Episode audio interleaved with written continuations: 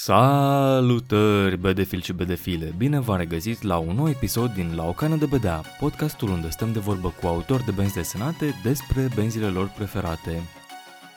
În acest episod stăm de vorbă cu Constantin Tudor Bădilă, reprezentantul cenaclului, colectivului dezarticulat, cunoscut în ultima vreme mai mult pentru meme foarte dubioase și obscure și tentative răutăcioase de a interacționa cu oamenii din domeniul publicității, dar care în vremurile imemoriale ale benzii desenate românești de la începutul anilor 2010, chiar încercau să facă benzi desenate și chiar porniseră pe o direcție cât de cât interesantă, pe care totuși au pierdut-o în timp din cauza presiunilor materiale. A fost o discuție foarte interesantă despre Homestuck, un webcomic iarăși din vremuri memoriale ale anilor 2009. Da, ascultare plăcută!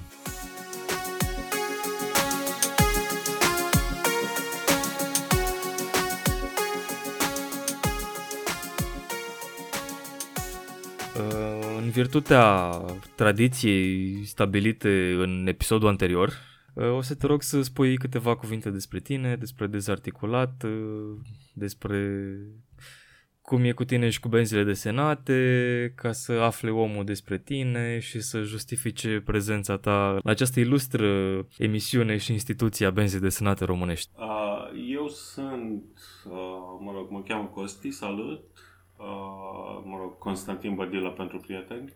Fac parte din grupul de benzi desenate dezarticulat, cu care am lucrat la cel puțin 2 proiecte până în acest punct, care au avut succes limitat sau deloc, sau au rămas cumva undeva prinsă între stadiu de intenție și stadiu de produs de bandă desenată finală. Eu am scris 2 benzi desenate pentru antologia Lapsus, care a existat la un moment dat online ca ediție limitată. Acum, de când nu mai există site-ul dezarticulat, nu mai există nici banda pe nicăieri, de ce știu. Și am participat la scrierea unui roman grafic care nu s-a concretizat niciodată din cauza unor probleme de timp. Dar scenariul este gata și vă garantez că romanul grafic Gloria ar fi fost absolut fantastic dacă se concretiza. E cel din care s-a făcut acel pilot de podcast? Da, și... Exact. Gloria este romanul grafic în care este, în al cărui univers se plasează și pilotul de podcast pe care am încercat să-l facem, care se chema Radio Gloria și care, al cărui prim episod și prim și singur episod poate fi consultat pe SoundCloud, care este, este o mică emisiune ținută de un om paranoic dintr-un oraș de provincie din România. Este un produs de care suntem cu toții foarte mândri. Podcastul acela și scenariul de la Gloria este de altfel un produs de care suntem cu toții foarte mândri. Și ați mai avut și... Da, asta e o chestie care cred că trebuie amintită și spusă, că am impresia că multă lume știe de dezarticulat gen din toamna trecută după alegeri, când ați început să faceți miștouri cu Nicușor Dan și după aia un pic mai încolo când v-ați certat cu toți publicitarii și lumea știe dezarticulat ca gen pagina aia cu meme-uri stângiste care n-au niciun sens și niciun haz și doar ne enervează pe noi.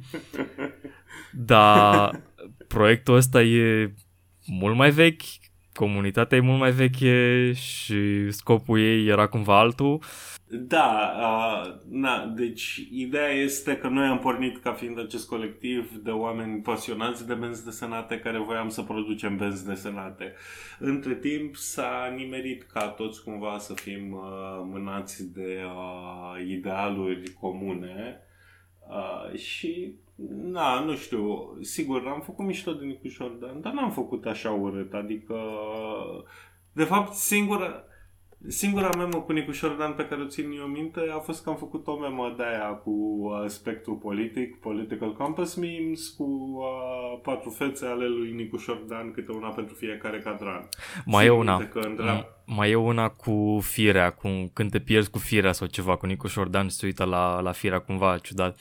Că am stat și m-am uitat pe pozele de pe pagină și el la un moment dat o ruptură foarte bruscă, pentru că până la un moment sunt poze cu chestii artistice, dacă nu benzi desenate sau fragmente de benzi desenate cu membri ai colectivului dezarticulat la diferite evenimente sau recomandări de postere care arată bine, după care brusc chestii foarte, foarte, cum să zic, dacă nu meme-uri, atunci chestii foarte alienante și ciudate. Și cumva foarte explicit politice, atât de explicit politice încât nu sunt haioase. Na, ce pot să zic? Precum adolescentul ăla pe care l-a arestat Dicotu acum ceva vreme, n-am autoradicalizat, dacă îmi permiți această mică glumă. Da, nu, serios vorbind, ce s-a întâmplat a fost că am tot încercat să ținem pagina aia ca și cum am fi fost un producător serios de benzi desenate, care, cum e, am voie să zic nume? Da, zi okay, ce vrei. Oricum, deci, numai Paul o să asculte chestia asta, deci...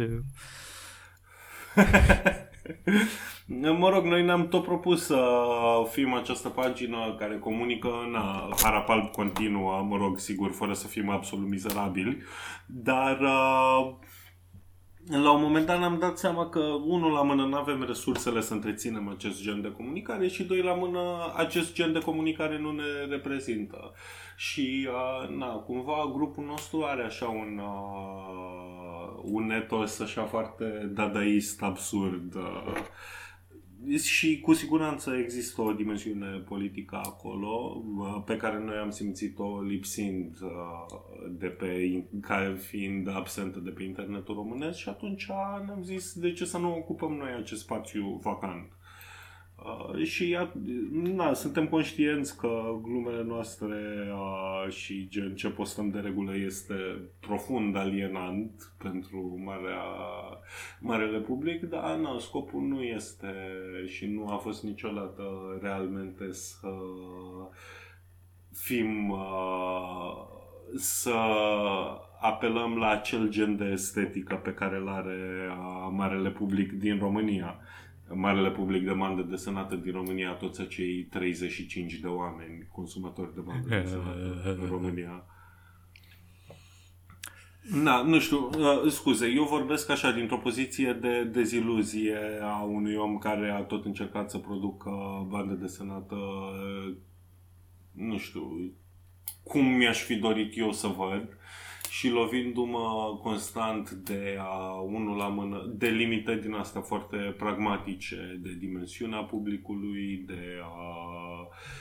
și de gusturile publicului de bandă desenată din România. Adică, nu știu, cumva benzile desenate cu daci se publică în România și îmi imaginez că cineva le cumpără.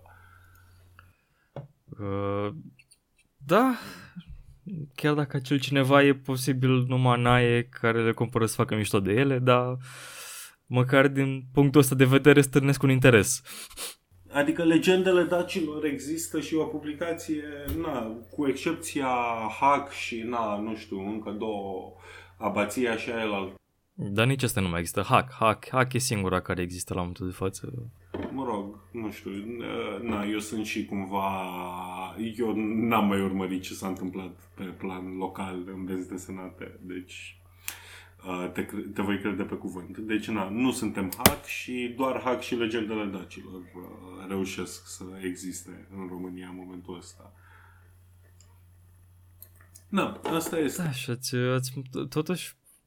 Nu știu, chiar ați perseverat totuși destul de mult, adică ați încercat chiar și...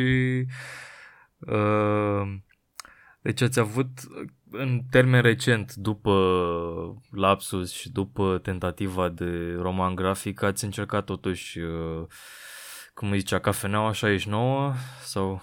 Da, da, da, Cafeneaua 69 a fost un concept foarte drăguț. Inițial era... Nu.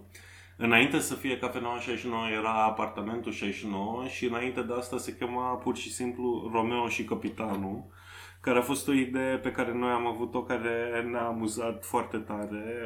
Am încercat să ne imaginăm cum ar fi dacă Romeo Fantastic ar fi coleg de apartament cu Corneliu Zelea Codreanu și am produs acest mic webcomic cu cei doi, încercând să conviețuiască în acest apartament Romeo Fantastic și Corneliu Zelea Codreanu și, desigur, centrul moral, de fapt, al întregii benzi desenate era murgul lui Zelea Codreanu, care era cumva prins între cele două lumi, adică realiza că Zelea Codreanu este un descreierat și... Dar, pe de altă parte, nu era deschis să îmbrățișeze atât de tare stilul de viață pe care îl promova Romeo în momentul respectiv. Și am mai avut mici proiecte, am avut... Nu mai țin minte exact titlul, era o chestie, românii răspund la întrebări sau ceva de genul. Da, alea cu oia trei... Era o emisiune, era un webcomic în care ne imaginam noi o emisiune în format România au talent, în care luam întrebări reale de pe tpu.ro, site-ul toți pentru 1.ro, și ne imaginam cum ar răspunde la ele Pașaman, Andreea Marin și... un terț al care îmi scapă în momentul acesta.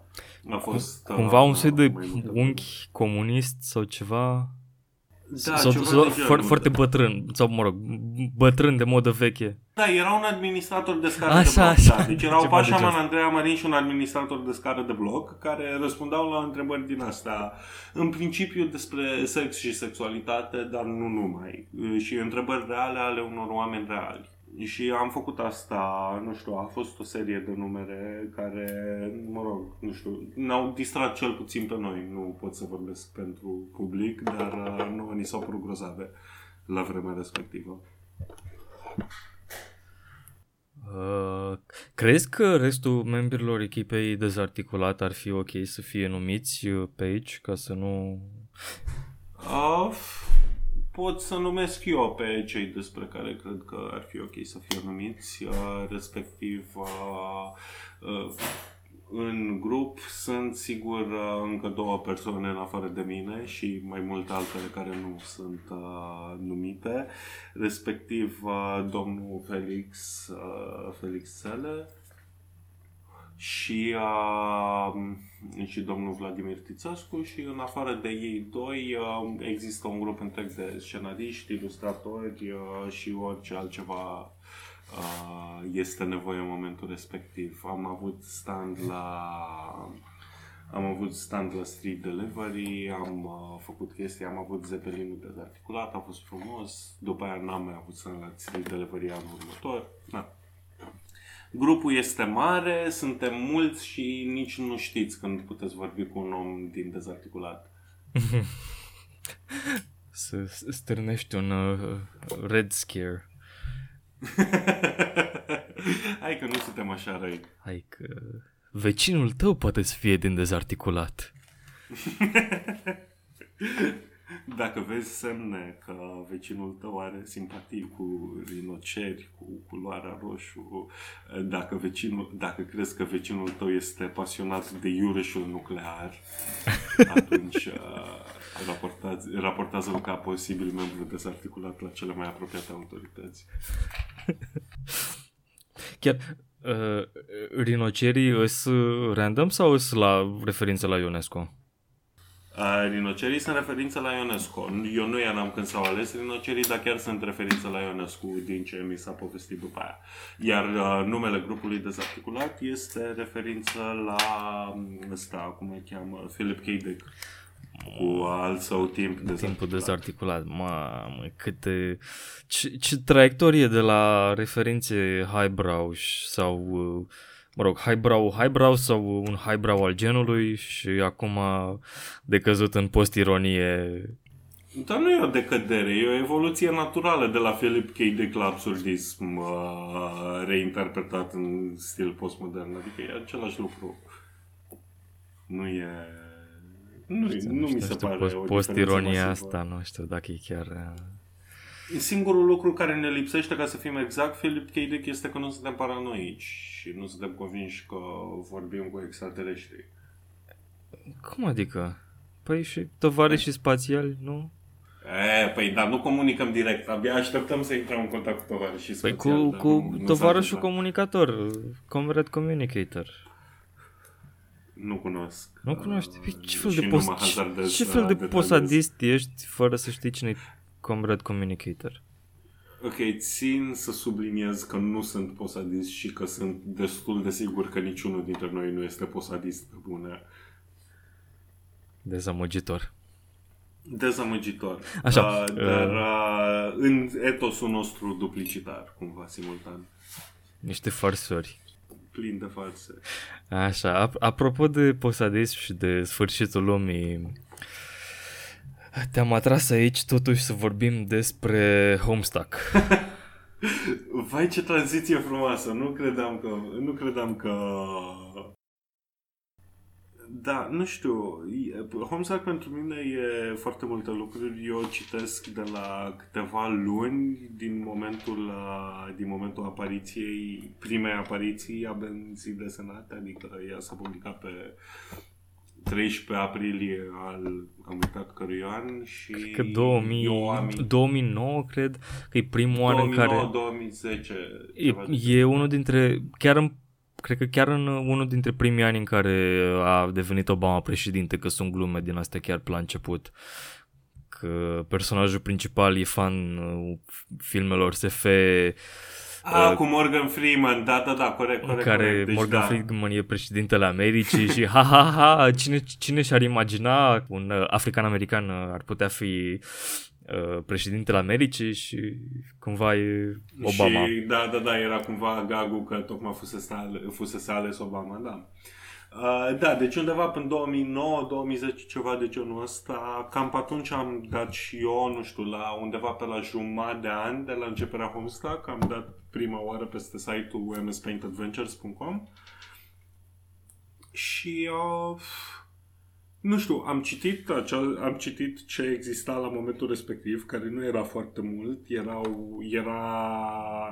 când am ajuns eu la zi, încă era băiatul ăsta, protagonistul John Egbert, plimbându-se pe el prin casă. Dar mi se părea foarte interesant formatul, unul la mână ăsta de joc Choose Your Own Adventure, pe de-o parte, și faptul că experimenta foarte mult, adică era foarte GIF-heavy, era plină de animații, plină de flash-uri, plină de ceva ce eu nu mai văzusem în stripurile pe care le consumam la vremea respectivă, care erau gen Wulffmorgenthaler și Explosm.com pe vremea respectivă. Alea erau în vogă. Wulffmorgenthaler, care a devenit Vumo sau ceva. Nu știu. Și după aia, tot săpând pe site, am dat peste aventurile anterioare. Cea mai dezvoltată și singura completă până în punctul respectiv fiind asta, Problem Sleuth, celebra bandă desenată cu detectiva lui Andrew Hussie, care e... ceva incredibil. Dar, mă rog, am divagat, nu știu, ar trebui să explic ce este Homestuck. Da. Pornim la drum. Da, ar trebui să explicăm totuși ce e Homestuck. Deci, Homestuck este o bandă desenată care ar schimba... Cred că termenul de bandă desenată e... Adică, ok, altceva nu știu ce zic decât că e un webcomic, dar sunt niște puriști printre care s-ar putea să mă număr și uneori, nu știu sigur, în momentul de față nu, dar în funcție de în ce stare mă prind s-ar putea să mă număr printre ei, care ar strâmba din nas.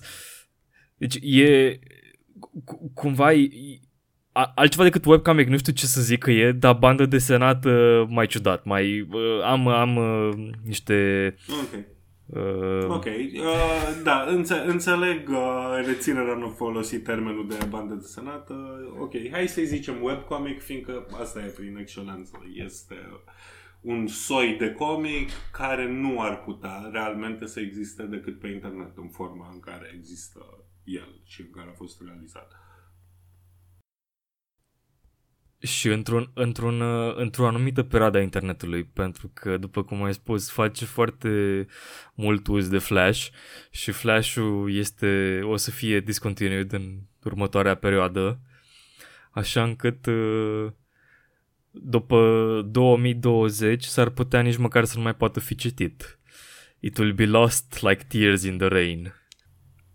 Eu cred că chiar dacă nu va mai putea fi citit, efectul va fi produs. Adică efectul va fi produs, da.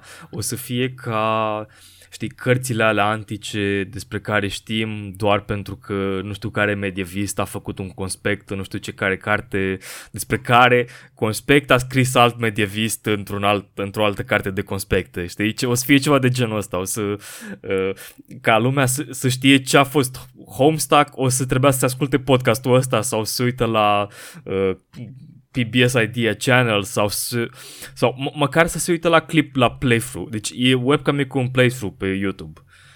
Știi? Nu cunosc. Sunt niște canale de YouTube care au înregistrat omul în timp ce citește Homestuck. Ah, ce drăguț. Ce drăguț.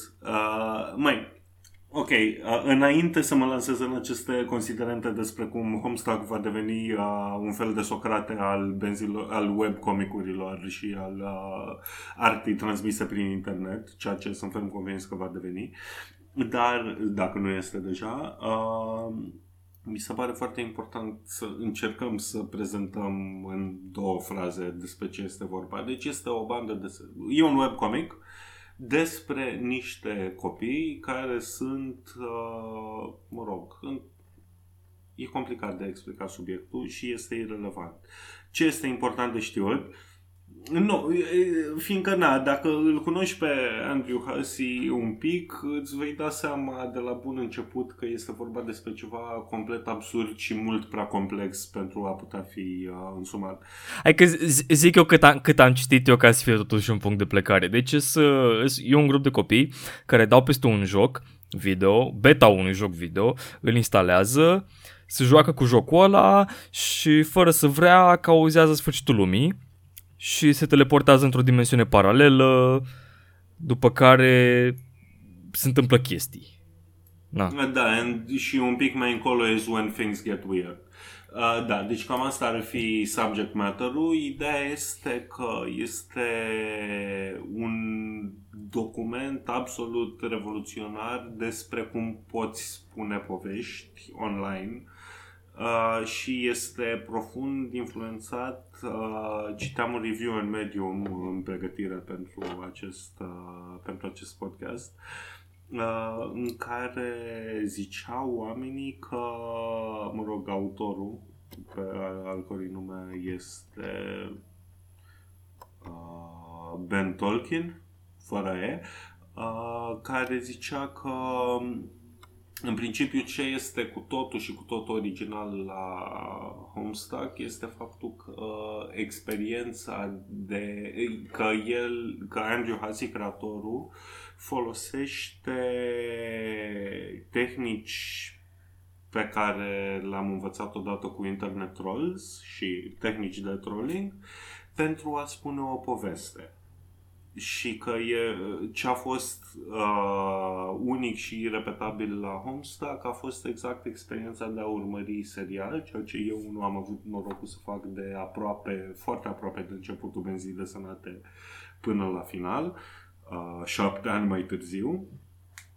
A fost că era interacțiunea directă între creator și public într-un mod complet nou. Adică, sigur, e prezentat în principiu cu fiecare episod, moment, e o imagine pe o pagină cu un munte de text în jos, dai click pe un link, care Link simulează cumva acele Choose Your Own Adventures, acele early adventure games gen Zork sau gen primele jocuri din seria King's Quest, în care tu trebuia să scrii pe taste că pick up gem, put gem in mouth, chestii de genul ăsta. Și cumva trecerea de la un strip la altul nu se face pur și simplu printr-un next episode, săgeata următoare, cum e în Penny Arcade, în orice alt webcomic, se face selectând acel verb care simulează acel verb dintr-un Choose Your Own Adventure. Și partea de comic e cumva, nu e rudimentară, dar nu pune atât de mult accent pe secvență cât pe, nu știu, ori imagine, ori o animație, ori chiar un joculeț. Stripul poate fi chiar un joculeț. Dai cu barda niște oameni, trebuie să-ți muți personajul dintr-un loc în altul. Asta e o interacțiune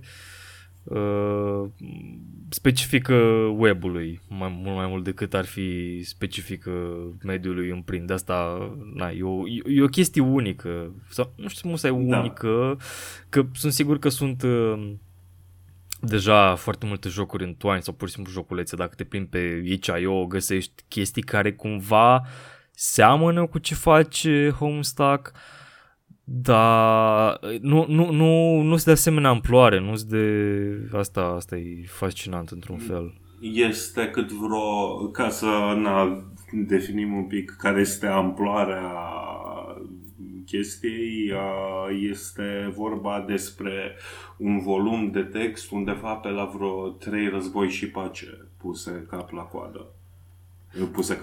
Da, deci cam atât de mult text este, din care majoritatea este dialog și chatlog-uri scrise într-un mod credibil și realist.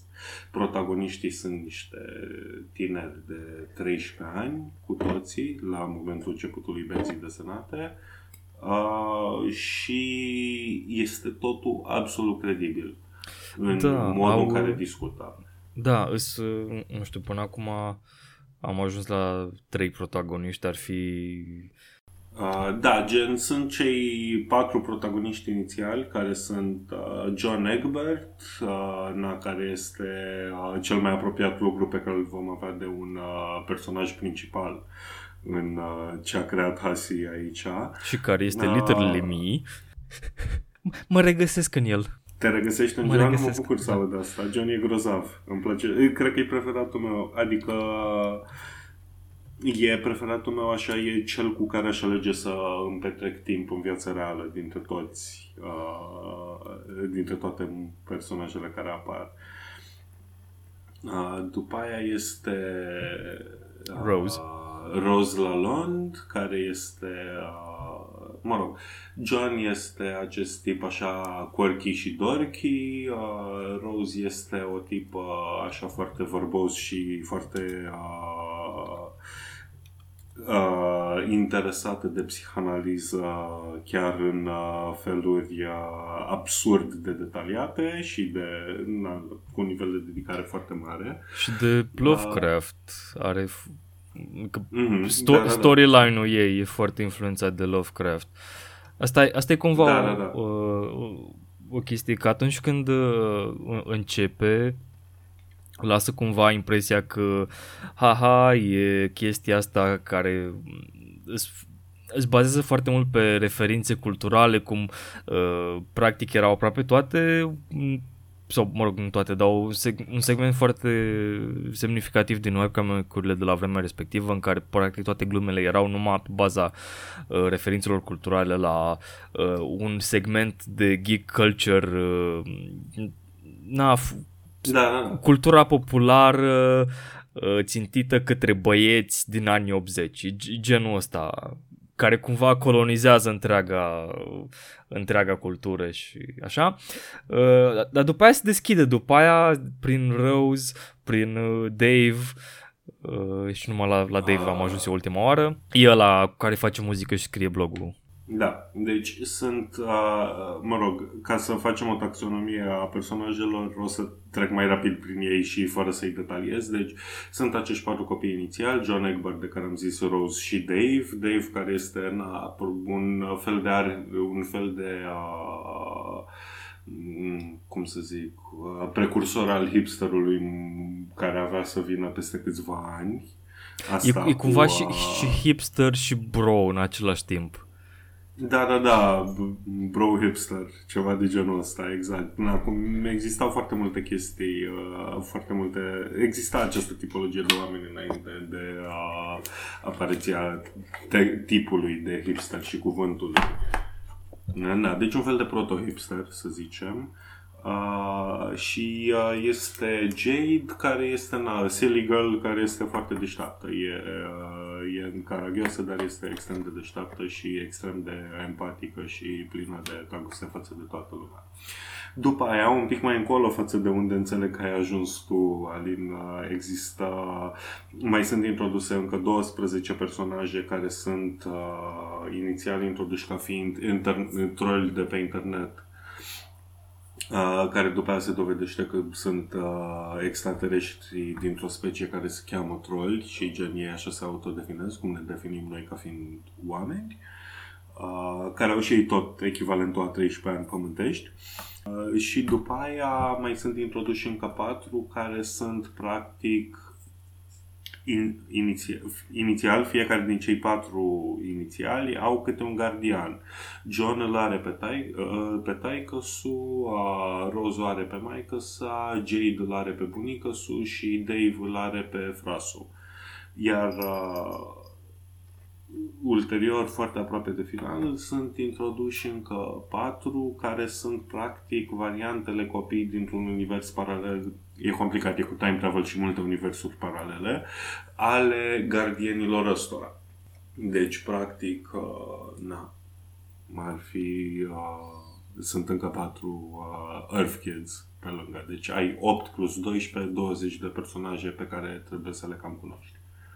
Pe scurt. Da, adică deci e ceva ce cred că am putut să observ chiar din fragmentul ăsta foarte mic pe care am reușit să-l citesc. Chiar dacă nu faci nimic ce n-ai putea găsi neapărat în orice altă chestie, faci foarte multe lucruri și prin cum e chestia aia, acumularea cantitativă duce la un salt calitativ. Exact, adică exact. Deja, deci nu știu, cred că am citit 10% din, poate nici atât, din bandă și deja mi-e frică de ce se întâmplă cu mine. Pentru că ce mă menține pe mine citind, ce mi se pare foarte ciudat, sunt referințele la structuri de date. Că practic fiecare personaj are un inventar cu care interacționează cu obiectele din jurul lui și inventarul ăla e structurat după diferite structuri de date. Adică ăsta, John are un stack, Rose ce are? Tree. Rose are tree și Dave are un hash tree.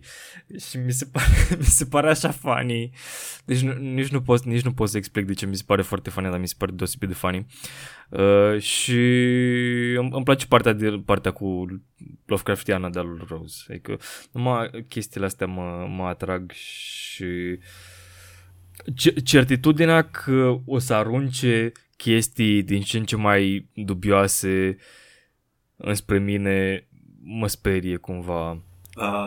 Da, păi fii sigur că vor arunca chestii din ce în ce mai stranii înspre tine și nu știu, adică creatorul Andrew Hussie la un moment dat, pe vremea când avea un form spring în care răspundea la întrebări, da, comicul e atât de vechi încât exista form spring care era o chestie pe vremea aia, explica că banda desenată a funcționat și Homestuck-ul în general a funcționat ca un catamaripol, dacă știi despre ce-i vorba. Da.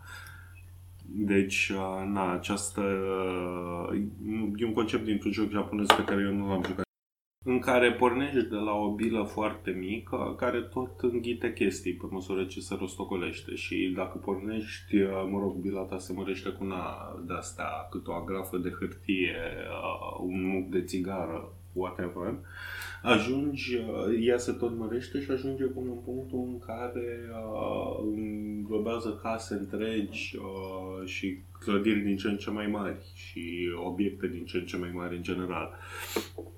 Cam așa este și output, viteza cu care vin informații noi și din ce în ce mai bizare înspre tine. Cu cât avansezi, cu atât sunt mai multe chestii bizare care vin înspre tine.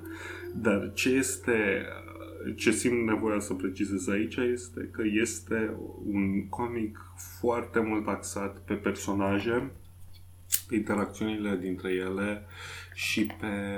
Adică, sigur, sunt multe chestii weird în el, dar în principal ce este Homestuck, din punctul meu de vedere, e un bildungsroman. Este o carte despre această perioadă foarte complicată, undeva de la 13 la 16-17 ani, deci pubertate plus adolescență sau cea mai mare parte a adolescenței, și despre devenire, de fapt. Iar ultimele câteva capitole, mă rog, banda desenată e împărțită în 6 acte, din care ultimele 2 au o grămadă de subacte și intermisii și whatever, dar ultima parte a ultimului act este absolut fabuloasă din punct de vedere emoțional, observând toate aceste personaje pe care în 7 ani de zile de update-uri constante, mă rog, cu excepția anului eluia când n-a publicat nimic, ai început să le cunoști foarte profund și ele cumva, după tot acest parcurs foarte lung, ajung să aibă niște revelații despre modul în care funcționează lucrurile care li s-au întâmplat și nu le mai privesc ca la început cu ochii unor tineri adolescenți și încep să le privească cu ochii unor oameni maturi. Și foarte mult din finalul Menzii Desenate este despre această reconciliere emoțională pe care o au cu trecutul lor și cu viitorul care va să vie. Mi se pare foarte, foarte fain că chestia asta care pornește așa foarte artificial și foarte alienant, într-un fel, ajunge totuși să rezoneze emoțional atât de puternic ca practic ca un roman modernist foarte bun sau ca un roman din ăsta realism isteric foarte bun, ca ceva de David Foster Wallace. Da. Sunt perfect de acord cu această idee. Na, nu știu, cum zice tipul ăsta de la Medium, care mi se pare... am citit o serie de review-uri pregătindu-mă pentru acest interviu și am recitit prima parte a Benzii Desenate ca să mă reobișnuiesc un pic cu universul și să-mi reamintesc lucruri. Dar ce zice tipul Ben Tolkien de la Medium, mi se pare cea mai bună caracterizare într-o frază a Homestuck, și anume că este prima capodoperă reală a internetului, care ține și de mediul în care a fost format și de modul în care s-a povestit. Și, din nefericire, vorbim despre asta în anul 2017. Banda desenată s-a terminat deja de ceva vreme. Este o experiență care nu poate fi repetată. Adică urmărirea serială, săptămână de săptămână sau zi de zi, să intri pe site să vezi ce s-a mai pus, ce s-a mai întâmplat, nu este aceeași experiență cu cititul arhivei. Și asta mă întristează un pic, faptul că recomand ceva pe baza unei experiențe pe care știu sigur că cititorul nou nu o va putea avea.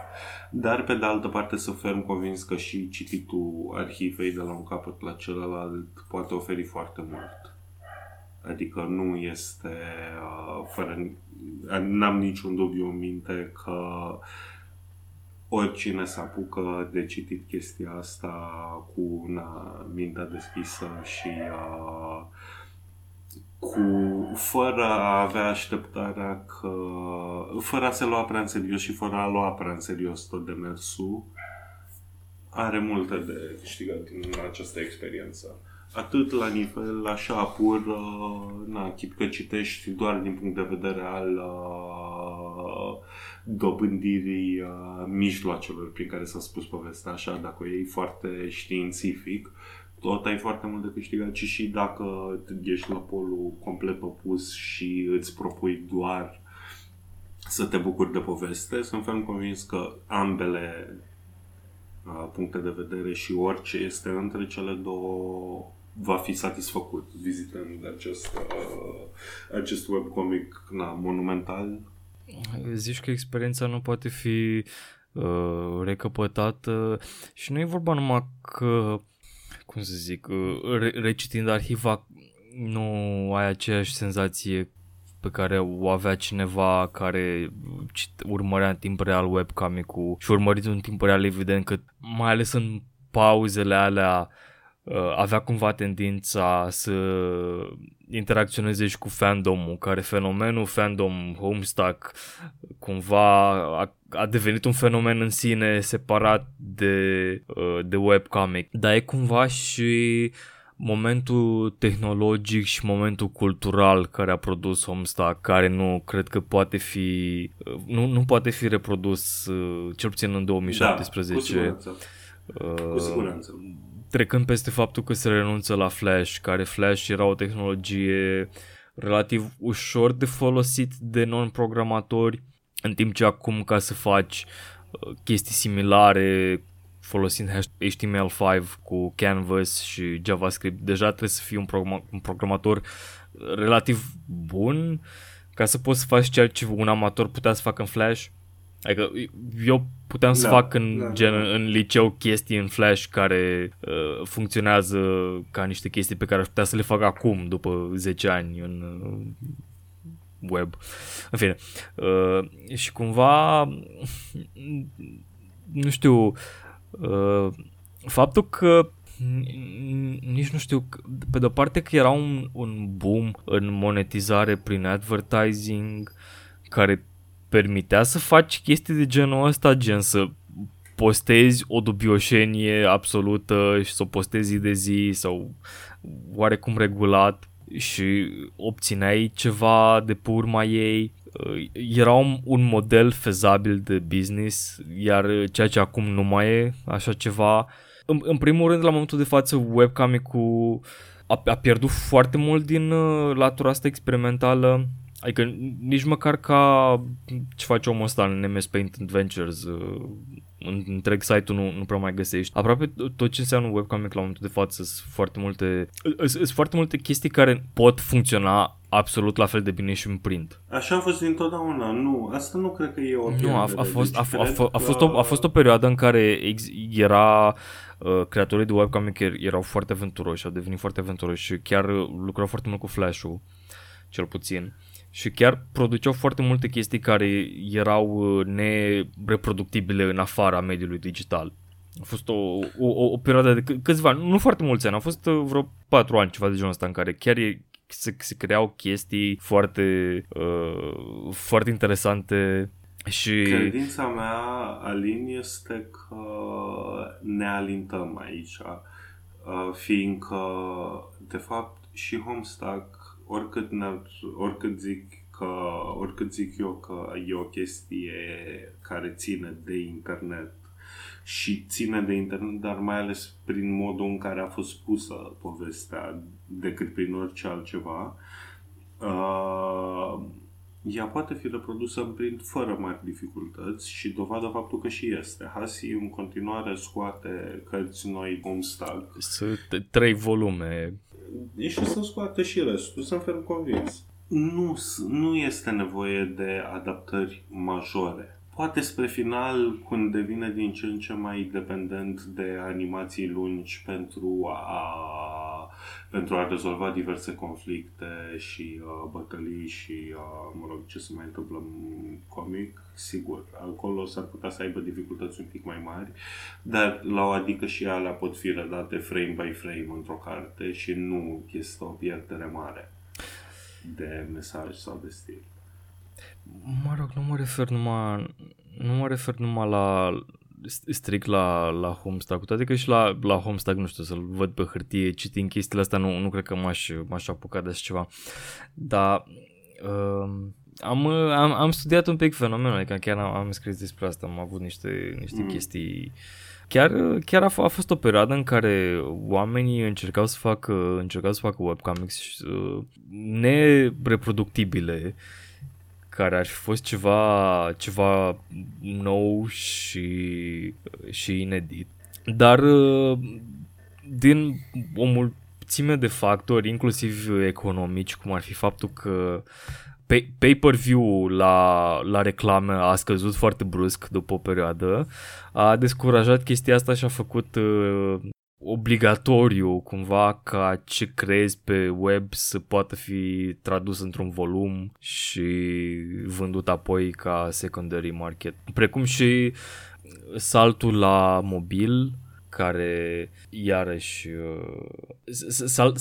saltul pe mobil coroborat cu faptul că Apple nu suportă Flash, știi? Adică chestia asta care după cum am zis era o tehnologie foarte democratică, ușor de folosit de foarte mulți, chiar și de amatori, de neprogramatori. Da, cu siguranță că internetul și mai ales lumea asta a webcomicurilor va fi mai săracă odată ce Flash-ul e discontinued de tot. Cu siguranță. Și înțeleg ce spui. Într-adevăr, internetul era pe vremea respectivă, în general, un spațiu mai anarhic și mai experimental decât este acum, când este din ce în ce mai reglementat. Pe de altă parte, eu sunt ferm convins că ceea ce am învățat și ceea ce mulți creatori au învățat de la Homestuck și munca lui Hussie în general, va rămâne cu noi într-o formă sau alta. Mă uit, spre exemplu, unul din jocurile de mare succes, pe care eu nu l-am jucat, dar înțeleg că e de mare succes, în ultima vreme este Undertale, care este un joc care a fost scris de cineva din echipa de muzică care a lucrat la Homestuck și o bună parte din joc a fost lucrată în beciul, în subsolul casei lui Hussie, unde stătea tipul respectiv în momentul ăla. Deci și mă uit la tot soiul de experimente, cum e ăla cu Fallen London. Iarăși, nu știu dacă știi. Da, știu. A pornit ca joc de Facebook cu titlul Eco Bazar. Este o chestie care are ceva din spiritul Homestuck, fără a avea nicio legătură. Adică eu sunt ferm convins că ce era de învățat din această experiență s-a învățat și se va întâmpla sub alte forme.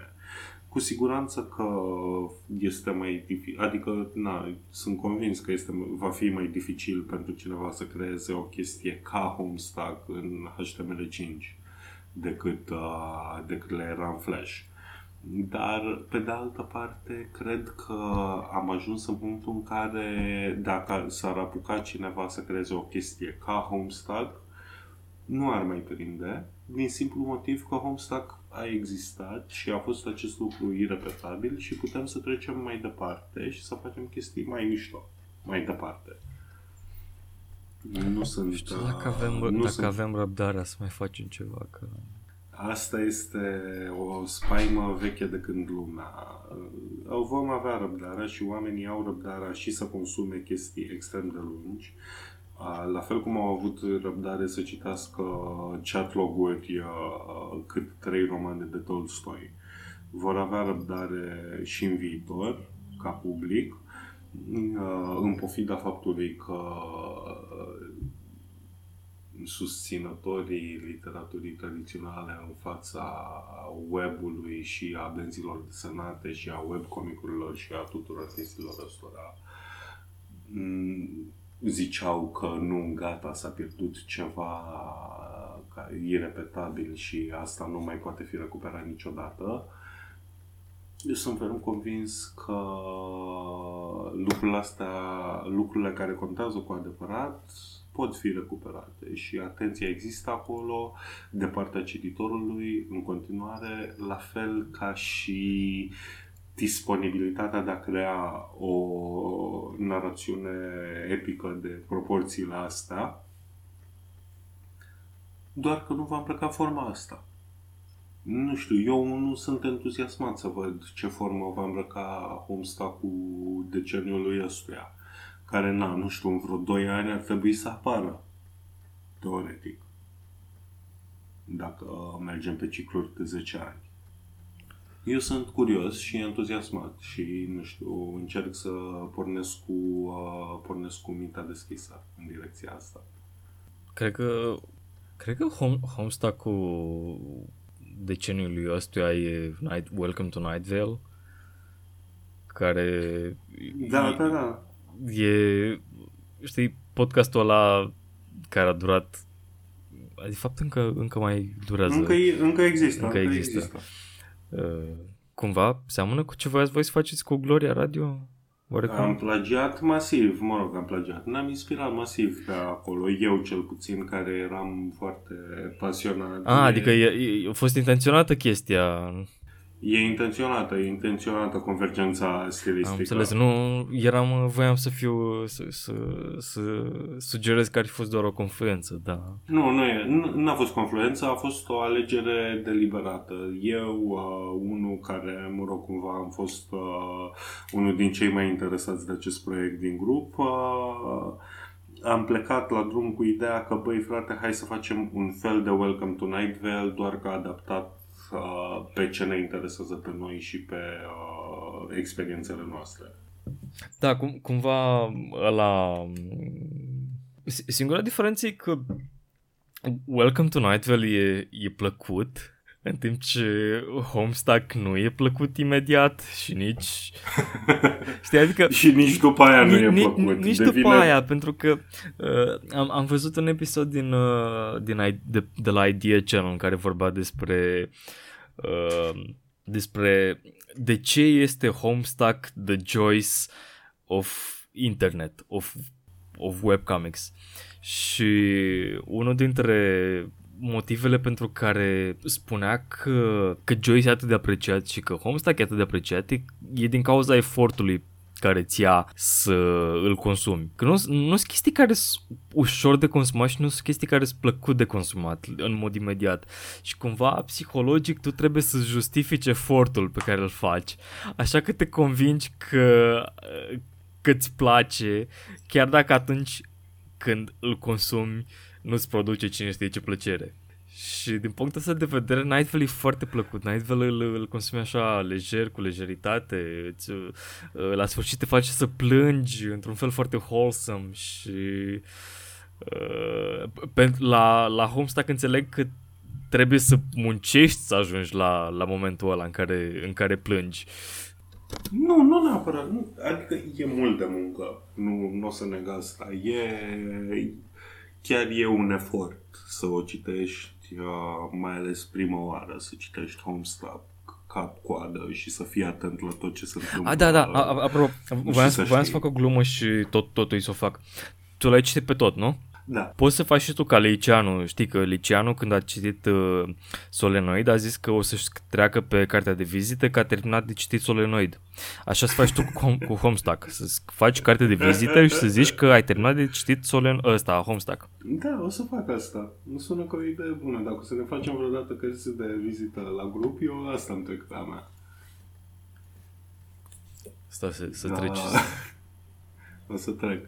Dar, da, sunt ferm, adică sunt conștient de efortul care trebuie depus, în primul rând, fiindcă eu l-am depus cumva, chit că a fost așa, într-o formă mai digerabilă, așa cu cât o capsulă zilnică, o bună parte din parcursul benzii, dar e un efort și e un efort să fii atent și... mai mult ca sigur de la un punct încolo începi să apelezi la Wikia fiindcă e imposibil să ții minte tot ce s-a întâmplat și fiecare fir și oricum vei scăpa chestii din ce se întâmplă acolo. Dar, simultan, cred că depinde foarte mult ce cauți acolo, fiindcă e câte ceva pentru fiecare. Dacă te interesează să urmărești personaje cum evoluează, e super ok. Dacă te interesează acțiunea, și asta este foarte ok și ușor de urmărit și îți oferă satisfacție. Dacă te interesează gagurile, și alea sunt gen abundă. Dacă te interesează să îți imaginezi universul, ai premise nesfârșite de la care să pleci și o grămadă de spații goale pe care poți să le colorezi cu imaginația ta. Dacă vrei să-ți imaginezi diverse relații între tipuri de personaje, între diverse personaje, na, shipping, poți să faci asta și, na, unul din personaje face asta constant, shipping. Și oferă loc pentru, mă rog, nu-ți stric surpriza, fiindcă zici că n-ai ajuns încă la troli, dar e o chestie cu diverse tipuri de relații romantice, cu cadrante, un pic ca, mă rog, Political Compass funcționează. E foarte drăguț. Și îți oferă un spațiu de manevră mult mai mare decât relația romantică în sensul clasic pe care ți-o poți imagina fără acest cadru. Adică cred că da, orice ți-ar plăcea să... orice tip de plăcere ai derivat dintr-o bandă desenată de obicei sau dintr-un webcomic poți deriva la fel de ușor și din Homestuck, fără nicio problemă. Da. Și nu știu, apropo de cumva de Political Compass, mi se pare cumva și un soi de capsulă a internetului pre-Gamergate, pre-momentul ăla în care, nu știu, cel puțin mi se pare că e foarte greu să fii pe internet acum fără să fii cumva într-o stare de război și într-o stare de asediu și să te bucuri cumva de absurditatea internetului, de singularitatea asta că ești pe internet și ai cumva acces la întreaga cultură omenească prin referințe la propriu pe internet, prin hyperlink-uri and shit. Și cumva îmi aduce aminte de internetul înainte să fie atât de politic și groaznic totul. Da, groaznic. Da, e mult mai e nevinovat cumva. E înainte să își piardă inocența spațiul online. E de dinainte și se simte lucrul ăsta, într-adevăr. E un artefact cultural de pe vremea când era ok să fii de pe 4chan. Adică erai un ciudat, dar cam atât. Da, mă rog, asta cu 4chan e cumva... E și o chestie forțată de media mainstream pentru a ajunge la la o scurtătură verbală, că 4chan nu-i nici 4chan nu-i monolit. Sunt anumite board-uri Evident. De pe 4chan care sunt deosebit de problematice sau, mă rog, la o vreme, nu știu cum e acum, dar la o vreme erau anumite board-uri care erau deosebit de problematice, nu știu, Paul, nu toate. De exemplu, mai stăteam pe comics și cartoons și într-adevăr, erau și acolo niște indivizi foarte ciudați, dar majoritatea erau oameni care pur și simplu, nu știu cum să zic, erau foarte pasionați și prin pasionați fac în ghilimele în sensul că investeau foarte mult timp și efort în anumite chestii și sunt... niște bucăți de investigație pe bandă desenată săpând după referințe și după trimiteri pe care într-adevăr în altă parte în afară de Con nu le-am văzut. Oameni care nu aveau ambiții politice, nu voiau să bring back the white race, nu voiau să extermine nu știu ce rasă. Efectiv erau foarte pasionați să găsească toate referințele culturale la care făceau o anumită bandă trimitere. Asta era scopul lor în viață. Da, păi, na, oricum, nimica nu este monolitic nici acum, de fapt.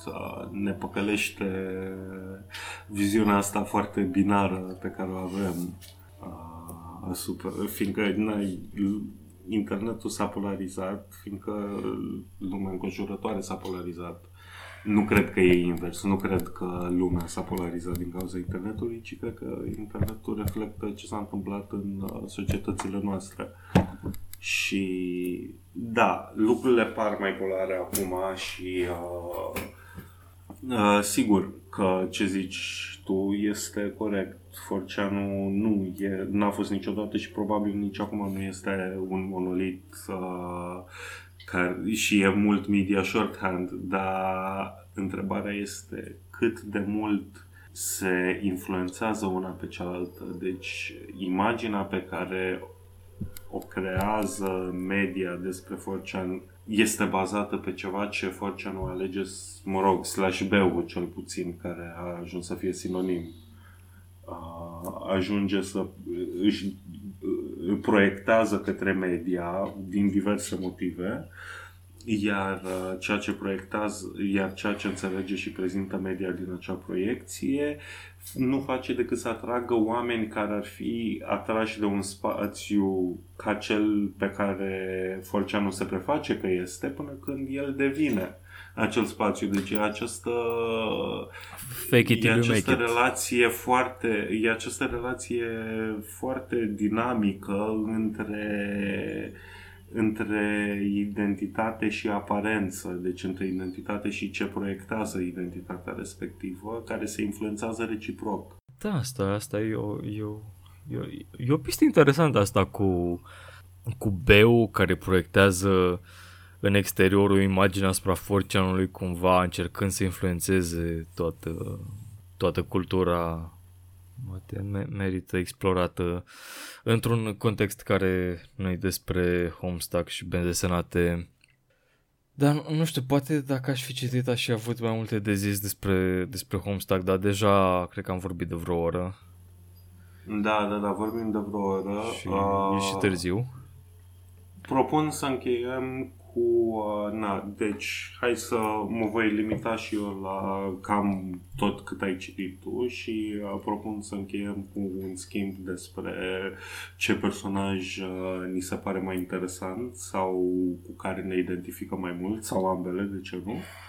Și să încheiem cu asta, cu acest scurt dialog. Ok. Încep tu? Dacă vrei. Pot să încep eu. Nu știu, pe mine m-a fascinat de la bun început Dave Strider și mi se pare, cumva, absolut până la sfârșit, mi se pare personajul cu care mă identific poate cel mai mult, deși probabil preferata mea e Rose. Așa ca stil și abordare a problemelor. La ea mi se pare foarte mișto chestia asta cu unul la mână stilul așa foarte livresc în care vorbește și abordarea așa foarte detașată cumva de realitate imediată, detașată emoțional. Mi se pare foarte un stil foarte interesant și puternic de a te raporta la lumea înconjurătoare și la relațiile interumane. E un personaj extrem de interesant din punctul meu de vedere, Rose Lalonde. Eu cum ziceam, mă identific cu John Egbert, pentru că așa cum zice chiar pe la început că has a passion for really terrible movies și likes to program computers but is not very good at it și likes to play games sometimes. Adică asta e practic viața mea, doar că camera lui e mai curată decât a mea, că a mea e plină cu sticle de bere și cola zero. El are 13 ani, n-are voie să bea bere. A, da, de-aia. Când o să facă și el 18 de-aia. Ani, o să, sau, exact. sau 21, că e în America, o să aibă și el camera plină cu sticle de bere și cola zero. Și bere Silva, dăm bani Silva, că-ți fac reclamă. Dar cu sucul, să știi, iartă-mă, te mai întrerup o dată și după aia te las să-ți termin ideea până la capăt, dar să știi, cu sucurile există un personaj mai încolo, unul din troli, Gamzee, care este Juggalo, deci na, fan din Saint Clown Passy, mă rog, nu este el fan din Saint Clown Passy, dar arată și se comportă de parcă ar fi un fan din Saint Clown Passy, care bea constant Faygo, care este acest suc pe care îl beau Juggalos în general, chiar în lumea noastră, dar și are camera plină de Faygo. Nu, eu beau cola zero, că are zero calorii și îl combin cu alcool. Adică pun gin în el. Și că m-am uitat la câte calorii are Kinley-ul și are mai mult decât are Fanta. Și m-am enervat, așa că am început să beau cola zero, ca să pun Kinley, ca să pun gin în el. De asta beau eu, nu că îmi place mie în mod deosebit sucul. Și e bun? Te îmbată, ce trebuie să fii bun. Trebuie să te facă să... Da. Auzi la el, e bun. Așa. Și ca personaj, Rose îmi place foarte mult și îmi place, în primul rând, la nivelul ăsta, că are proza aia foarte, foarte livrească și foarte împopoțonată, pentru care am o slăbiciune, că sunt un normie și sunt basic așa, și îmi plac cuvintele mari care sună frumos, care vin în cadențe estetice. Și îmi place... Ajută și culoarea aia lila pe care o are la text. Da. Și toate afectările alea cu Lovecraft, care încă îmi place Lovecraft, încă... Dacă... Nu ai văzut încă nimic. Dar pe de altă parte, nu știu, chestia asta cu... Că ziceai că e cumva detașată de realitate. Are niște momente în care mi se pare că e foarte speriată de realitate și foarte speriată. De exemplu, să interacționezi cu mama ei foarte... Faptul toate personajele cumva încearcă să-și evite... Guardianul. Da. Și dar mai ales ea, mai ales felul cum e desenată și expresivitatea ei și reticența din animații, care uite, un moment în care desenul și mai ales animațiile cumva ajută foarte mult la controlarea personajului. Mi se pare că la Rose e, cel puțin până în momentul ăsta, e foarte pronunțat. Felul cum și-o voie să se plimbe să sară de pe partea unui perete a altuia, evitând să fie văzută de maică-sa, sau când în alt moment când trebuie să meargă pe o potecă îngustă și iarăși în plină ploaie și iarăși cumva e frică. Are momentele astea de vulnerabilitate care mi se pare foarte mișto. Da, asta este... E foarte interesant cum construiește această dualitate, că are două personaje extrem de sincere, John și Jade, pe care tu n-ai văzut-o încă, dar e ca John în abordarea ei la lumea conjurătoare, e așa, e foarte deschisă și pregătită să accepte orice fel de chestie care i s-ar putea întâmpla, la fel ca John, acest spirit ușor aventuros. Și așa foarte onest cu modul în care se simte în momentul respectiv. Și la polul opus sunt ceilalți doi, Dave și Rose, care își camuflează toate simțirile reale pe care le consideră inacceptabile. Păi sunt! Nu neapărat. Își camuflează simțirile pe care ei le cred inacceptabile ca sub ironie și detașare, în cazul Rose așa foarte livrescă și psihanalitică, raționalistă, și în cazul lui Dave așa prin acest artificiu al multiplelor straturi de ironie, până când nimeni, nici el și nimeni din jur nu mai știe exact care este sentimentul lui real, fiindcă îl îngroapă sub prea multe straturi de sarcasm. Cum trebuie să facă orice bărbat adevărat? Evident. Da. Deci tu recomanzi cititorului în anul 2017, probabil 2018, să citească Homestuck? Cu cel mai mare drag și cu siguranța că dacă e cititor de webcomics în general, va găsi ceva care să-l atragă acolo. Chit că este stilul absurdist, chit că este umorul, chit că sunt personajele extrem de bine scrise, ceva este acolo pentru toată lumea. Nu știu, e o bandă desenată care trezește reacții.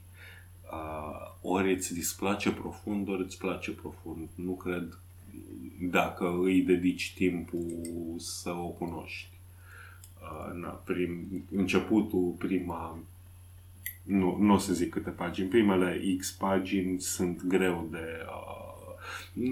progresează mai greu, dar de la un punct încolo devine din ce în ce mai alert ritmul și apar chestii din ce în ce mai complexe și pasionante. Eu recomand cu dragă inimă și măcar dacă ți displace profund și tot ai ieșit cu ceva din această experiență.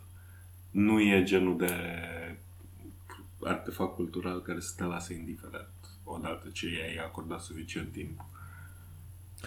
Da, nu. Asta să te lasi indiferent nu prea văd cum poate ceva tot... Și, dacă te uiți, cauți Homestuck review pe net, asta găsești. Nu găsești niciunul care să zică că, bă, e mediu, e ok. Nu există asta. Există ori, bă, este o capodoperă, e fantastic, iubim chestia asta enorm, ori există, bă, o porcărie absolută, e prost scris, ne enervează autorul, nu suportăm. Nu există teren de mijloc. Este o chestie care a polarizat foarte mult scena de cititori de webcomics în general. Dar recunosc că până să mă apuc să o citesc, singur lucru despre ce știam despre Homestuck era că cumva în comunitatea de cosplayerii care se îmbrăcau în personaje din Homestuck erau ostracizați de restul, cumva, adică erau oia ciudați. Asta știam, asta era singurul lucru pe care îl știam despre banda asta. Și cumva da. că Homestuck e ceva aparte. Este, chiar e ceva aparte și na. Dacă îi acorzi timpul, poți înțelege și de ce. Despre dezarticulat nu mai e nimic de spus? Nu știu. Am făcut o farsă, am publicat ceva în România Literară. Un Patreon gen... Avem un Patreon pe www.patreon.com. O secundă să verific link-ul. Patreon.com/dezarticulat ar trebui să fie, dar să fiu sigur înainte să zic. Da, dacă vreți să ne dați bani ca să facem farse literare, să ajungem în România Literară, să se supere domnul Manolescu pe noi, puteți face și asta. Dacă veniți la www.patreon.com/dezarticulat, avem animale pe care le puteți vedea în fotografiile de pe pagină pe care ne dorim să le hrănim.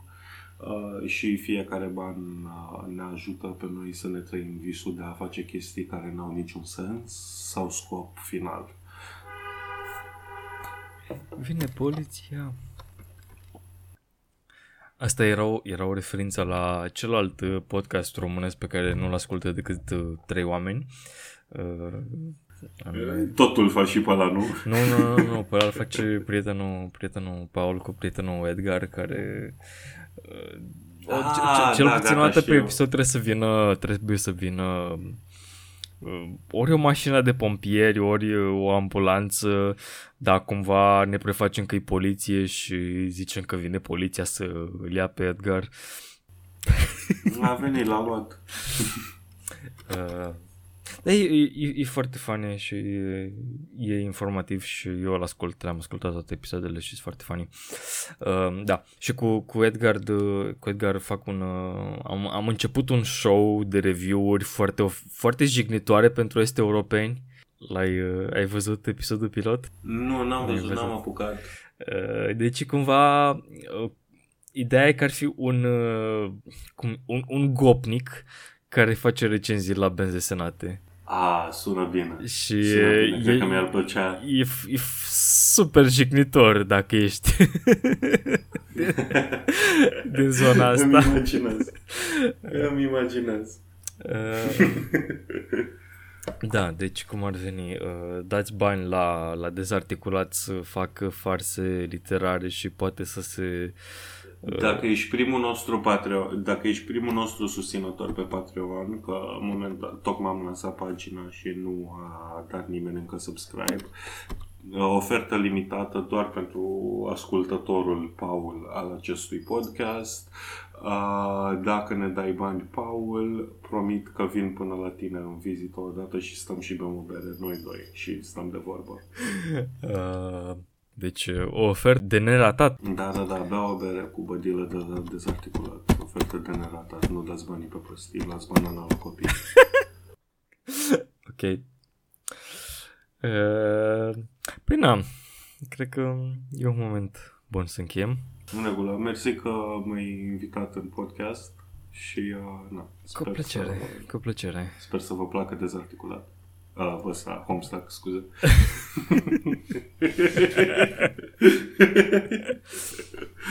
E târziu noaptea. Voi nu știți, dar e târziu noaptea când înregistrăm noi asta.